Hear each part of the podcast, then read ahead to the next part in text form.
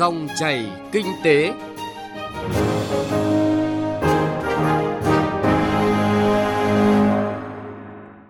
Các biên tập viên Thu Trang và Bảo Ngọc xin kính chào quý vị và các bạn. Dòng chảy kinh tế hôm nay, thứ tư, ngày 22 tháng 12 có những nội dung sau đây.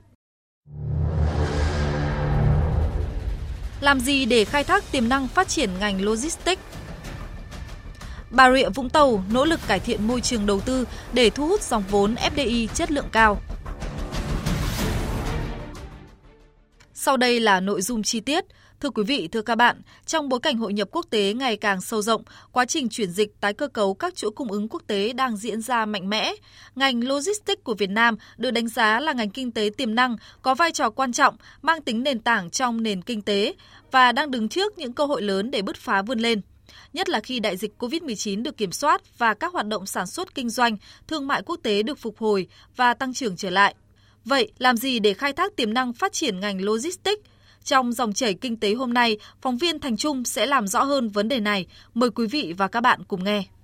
Hiện nay Việt Nam có hơn 3.000 doanh nghiệp đăng ký hoạt động trong lĩnh vực logistics, trong đó 89% là doanh nghiệp trong nước, 10% là doanh nghiệp liên doanh và 1% là doanh nghiệp nước ngoài. Theo thống kê của Hiệp hội Doanh nghiệp Dịch vụ Logistics Việt Nam, tốc độ phát triển của ngành tại Việt Nam những năm gần đây đạt khoảng 14 cho đến 16% với quy mô khoảng 40 cho đến 42 tỷ đô la Mỹ mỗi năm.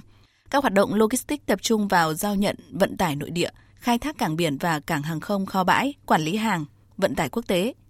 Trong đó, vận tải là lĩnh vực dịch vụ quan trọng nhất trong hệ thống logistics Việt Nam. Làm thế nào để giảm giá thành sản phẩm dịch vụ logistics là điều quan trọng nhất. Bà Cao Cẩm Linh, Giám đốc chiến lược Tổng công ty cổ phần Bưu chính Viettel, Viettel Post cho rằng chưa bao giờ các sàn thương mại điện tử tại Việt Nam phải nỗ lực dốc sức nhiều đến như vậy để đáp ứng nhu cầu của người tiêu dùng như đợt dịch lần này. Bà Cao Cẩm Linh lấy ví dụ từ thực tế tìm đường cho trái vải của Việt Nam sang châu Âu. Trái vải ở Việt Nam thì chúng ta bán thời kỳ đó đâu đó được khoảng 40.000, 50.000 một cân. Nhưng khi chúng tôi à, đem qua Đức thì chúng tôi bán được 18 ơ một cân. Người đầu tiên là người bán được hàng sẽ cảm thấy vui. Và thứ hai là doanh nghiệp của chúng tôi cũng cảm thấy vui bởi vì chúng tôi đã hoàn thành được sứ mệnh. Nhưng thứ ba đó là đất nước của chúng ta cũng đã có thể truyền thông được một trái vải à, ra thị trường quốc tế. Đấy là cái việc mà chúng tôi là một doanh nghiệp lớn chúng tôi phải lựa chọn một con đường khó nhưng nó sẽ phát triển bền vững không chỉ cho doanh nghiệp mà còn cho à, đất nước của chúng ta. Năm 2021, kim ngạch xuất nhập khẩu của nước ta có thể vượt mốc 660 tỷ đô la Mỹ. Kết quả này có sự đóng góp lớn của doanh nghiệp logistics. Mặc dù vậy, chi phí dịch vụ của lĩnh vực này còn khá cao, thiếu sự liên kết giữa các doanh nghiệp với nhau – Quy mô và tiềm lực tài chính của doanh nghiệp còn yếu, năng lực cạnh tranh chưa cao so với các nước trong khu vực. Ông Nguyễn Đình Vinh, chủ một doanh nghiệp xuất nhập khẩu mặt hàng gỗ cho biết. Về kinh doanh xuất khẩu thì ờ, ở đây bài toán đó là lưu ờ, giải quyết cái vấn đề lưu bãi và lưu kho trong thời gian càng ngắn càng tốt. Vì đặc thù các cái mặt hàng ví dụ như là gỗ nhập về từ bên ờ, khu vực châu Phi mà về cảng khu vực ờ, Hải Phòng như là Hoàng Diệu và các cảng lân cận thì lưu bãi trong thời gian rất là lâu. Mà gỗ khi để lâu như vậy thì nó cũng làm giảm đi cái chất lượng vì mưa gió để trên bãi. Cái gỗ này thì phải đẩy nhanh vào đưa vào sản xuất trong thời gian à, nhanh nhất có thể theo cách tính của Ngân hàng Thế giới, các thành phần và tỷ lệ của các thành phần trong tổng chi phí logistics của Việt Nam bao gồm chi phí vận tải chiếm tới 60% tổng chi phí logistics, chi phí tồn kho và chi phí quản lý là 40%. Những nguyên nhân chính đẩy chi phí vận tải trong hoạt động logistics ở Việt Nam lên cao như là chất lượng hạ tầng dù đã được đầu tư nhưng chưa đáp ứng yêu cầu phát triển, nhất là các cảng biển và đường sắt. Kết nối hạ tầng, kết nối phương tiện còn kém. Vận tải đa phương thức đã kết hợp các ưu điểm của từng phương thức vận tải cũng chưa phát triển hiệu quả ở Việt Nam. Ông Nguyễn Tuấn Vinh, Chủ tịch Hội đồng Quản trị Công ty Cổ phần Vận tải và Thương mại Đường sắt, Jachaco cho biết. Thách thức lớn nhất của vận tải đa phương thức logistics Việt Nam là do cơ sở tầng. Đây là cái khó khăn mà nói chung các doanh nghiệp lo lắng. Tiếp theo là hạn chế về quy mô vốn quy mô doanh nghiệp, trình độ quản lý và chuyên môn và đặc biệt là các chi phí mềm. Hiện nay đối với ờ, các doanh nghiệp logistics nước ngoài rất là lớn, người ta có đủ công nghệ, đủ kinh nghiệm và đủ quy mô để người ta có thể cạnh tranh ờ, làm cho doanh nghiệp Việt Nam rất là gặp khó khăn. Theo phân tích của các chuyên gia, thực tế hiện nay năng lực công nghệ của doanh nghiệp logistics nước ta còn yếu, nhân sự không được đào tạo bài bản và năng lực quản trị còn hạn chế. Bà Đặng Minh Phương, Chủ tịch Hội đồng Quản trị Công ty Cổ phần MP Logistics cho rằng đại dịch COVID-19 đang ảnh hưởng trực tiếp đến hoạt động của các doanh nghiệp xuất nhập khẩu, đòi hỏi doanh nghiệp phải đa dạng hóa các chuỗi cung ứng, chuẩn bị những kịch bản để có thể ứng phó với những tình huống có thể xảy ra, đồng thời phối hợp tốt với các đối tác để không bị đứt gãy nguồn cung. Hiện nay là thiếu lao động rất là nhiều, thì tôi nghĩ rằng à, làm sao có những chính sách phù hợp với người lao động để giữ chân người lao động. Chứ còn không thì cái đó cũng là cái yếu tố làm đứt gãy chuỗi cung ứng. Bởi vì khi không có lao động thì chúng ta không sản xuất được sản xuất được thì không thể giao hàng. Thì chúng ta là một trần trong cái chuỗi cung ứng của à, toàn cầu cũng như là đặc biệt là tại Việt Nam mà nếu mà chúng ta dừng sản xuất thì chúng ta là làm cho đẩy mạnh cái sự đứt gãy cái chuỗi cung ứng.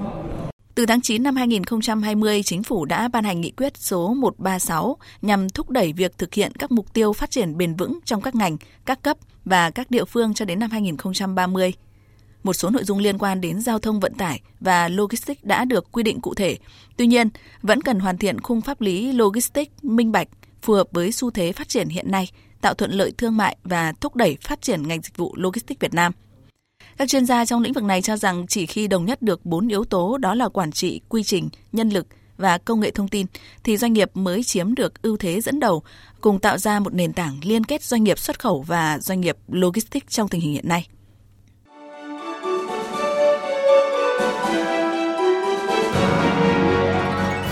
Dòng chảy kinh tế, dòng chảy cuộc sống.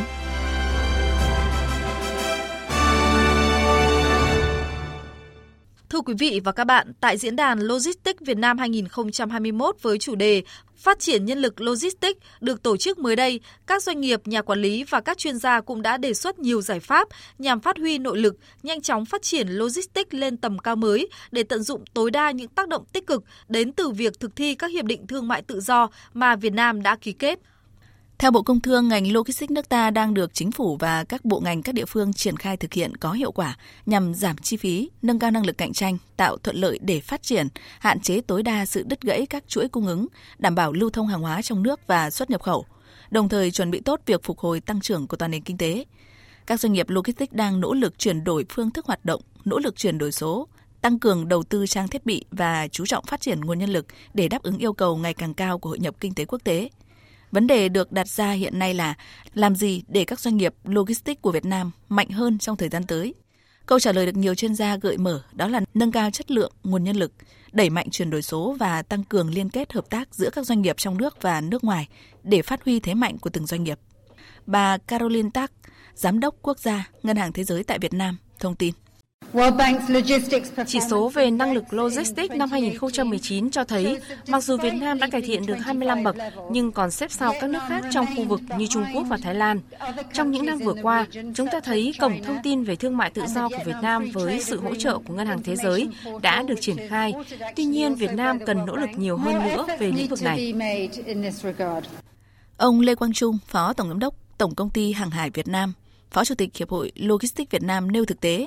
trong thời gian qua, ngành logistics của nước ta vẫn còn rất nhiều khó khăn để khẳng định vai trò huyết mạch lưu thông hàng hóa quốc gia và kết nối Việt Nam với thế giới. Để thực hiện nhiệm vụ đó thì cần nhiều hơn sự đồng hành của chính phủ trong việc tăng tính kết nối trong quy hoạch hệ thống. Cần tạo ra các phương án để kết nối giữa các hệ sinh thái hàng hải, bao gồm vận tải biển, logistics, hoạt động của các cảng biển kết nối với các trung tâm kinh tế đẩy mạnh tạo thuận lợi cho lưu thông hàng hóa, hướng về việc các doanh nghiệp sử dụng chung hạ tầng, Bên cạnh đó, cần tăng cường kết nối về chuyển đổi số để kết nối thông tin trong giao thương. Ông Lê Quang Trung đề xuất. Chúng ta có thể đầu tư vào hệ thống, đầu tư vào hạ tầng đấy, để mà chủ động trong cái vấn đề về xây dựng đội tàu của Việt Nam có thể đi tới những cái vùng biển sang uh, châu Âu hay sang uh, Mỹ các tuyến vận tải dài thì bằng cách đó thì chúng ta sẽ khắc phục được sự phụ thuộc chuỗi cung ứng của Logistics Việt Nam trong cái công tác về vận chuyển hàng hóa xuất nhập khẩu Việt Nam mà cho đến thời điểm này thì gần như là đến 90% là chúng ta phải dựa vào các hãng tàu quốc tế. Thời gian qua, ngành logistics của nước ta đã có bước phát triển đáng kể, vươn lên vị trí thứ ba trong khu vực ASEAN về chỉ số hiệu quả logistics. Trong bối cảnh hội nhập quốc tế ngày càng sâu rộng và kinh tế số đang là xu hướng chủ đạo, các hoạt động logistics xuyên suốt từ sản xuất tới tiêu dùng ngày càng giữ vai trò quan trọng đối với năng lực cạnh tranh của các ngành sản xuất dịch vụ nói riêng và của toàn nền kinh tế nói chung. phát triển logistics và quản lý chuỗi cung ứng đang là vấn đề đặt ra, đòi hỏi các bộ ngành địa phương và doanh nghiệp cần phải có những giải pháp phù hợp và phối hợp hành động để mang lại hiệu quả cao hơn trong thời gian tới.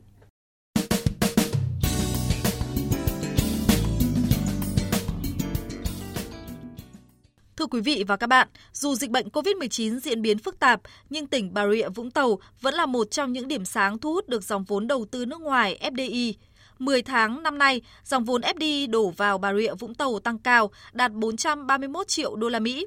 Một trong những giải pháp để thu hút đầu tư là Bà Rịa Vũng Tàu đã tập trung việc mở rộng, phát triển hạ tầng các khu công nghiệp theo hướng hiện đại và cải cách thủ tục hành chính để thuận lợi tốt nhất cho doanh nghiệp tìm hiểu và quyết định đầu tư. Ghi nhận của phóng viên Lưu Sơn.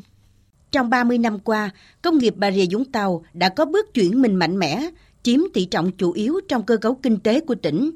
Đến nay, tỉnh đã có 15 khu công nghiệp với tổng diện tích khoảng 8.511 ha, trong đó có 13 khu công nghiệp đang hoạt động với đa dạng ngành nghề như điện, khí, luyện kim, cơ khí, đóng tàu, hóa chất, vật liệu xây dựng, sản xuất phân bón của các doanh nghiệp đến từ nhiều quốc gia và vùng lãnh thổ như Mỹ, Anh, Hàn Quốc, Nhật Bản, Đài Loan Trung Quốc, Thái Lan, Canada. Tại các khu công nghiệp của tỉnh có 495 dự án đầu tư còn hiệu lực với tổng vốn đầu tư đăng ký quy đổi trên 20 tỷ đô la Mỹ, đầu tư trong nước 241 dự án và đầu tư nước ngoài 254 dự án. Theo đại diện chủ đầu tư khu công nghiệp chuyên sâu Phú Mỹ 3, mặc dù dịch bệnh COVID-19 diễn biến phức tạp, nhưng doanh nghiệp vẫn triển khai các hạng mục hạ tầng như điện, nước, khí ga đến tận hàng rào nhà máy.